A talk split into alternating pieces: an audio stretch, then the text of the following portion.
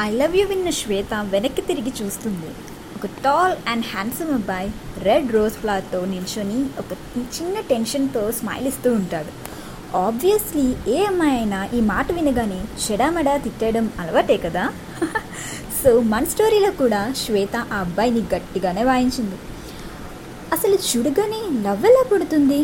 ఛా బీచ్కి వచ్చిన మూడు ఉత్సాహం అన్నీ పోయాయి నీ వల్ల అంటూ చిరాకు పడి వెళ్ళిపోతూ ఉంటుంది. అంతలో ఆ అబ్బాయి హే శ్వేత ఆగు అని అంటాడు. శ్వేత వెంటనే ఆగి నా పేరెలా తెలుసు? అని అంటుంది. పేరేంటి? నీకోసం అంతా తెలుసు అని అంటాడు మన హీరో. మనం ఒకటే స్కూల్ చదివాం అని అంటాడు.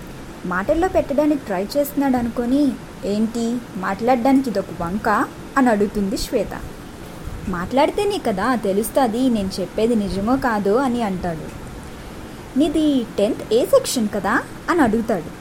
హా అవును అని అంటుంది. మీ క్లాస్కి రోజు ఒక అబ్బాయి డస్టర్ కోసం వస్తూ ఉండేవాడు. గుర్తున్నాడా అని అంటాడు. శ్వేత ఆలోచిస్తూ అంటే ఆ డస్టర్ బాయ్ నువ్వేనా అని కొంచెం ఎగ్జైట్ అవుతూ అడుగుతుంది.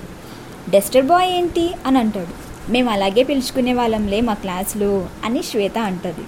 ఎనీవేస్ హవర్ యు వరుణ్ అని అంటుంది. వాట్? నీకు నా పేరు తెలుసా? థ్యాంక్ గాడ్ అని అంటాడు వరుణ్. సో ఫైనలీ శ్వేత వరుణ్ని గుర్తుపట్టింది.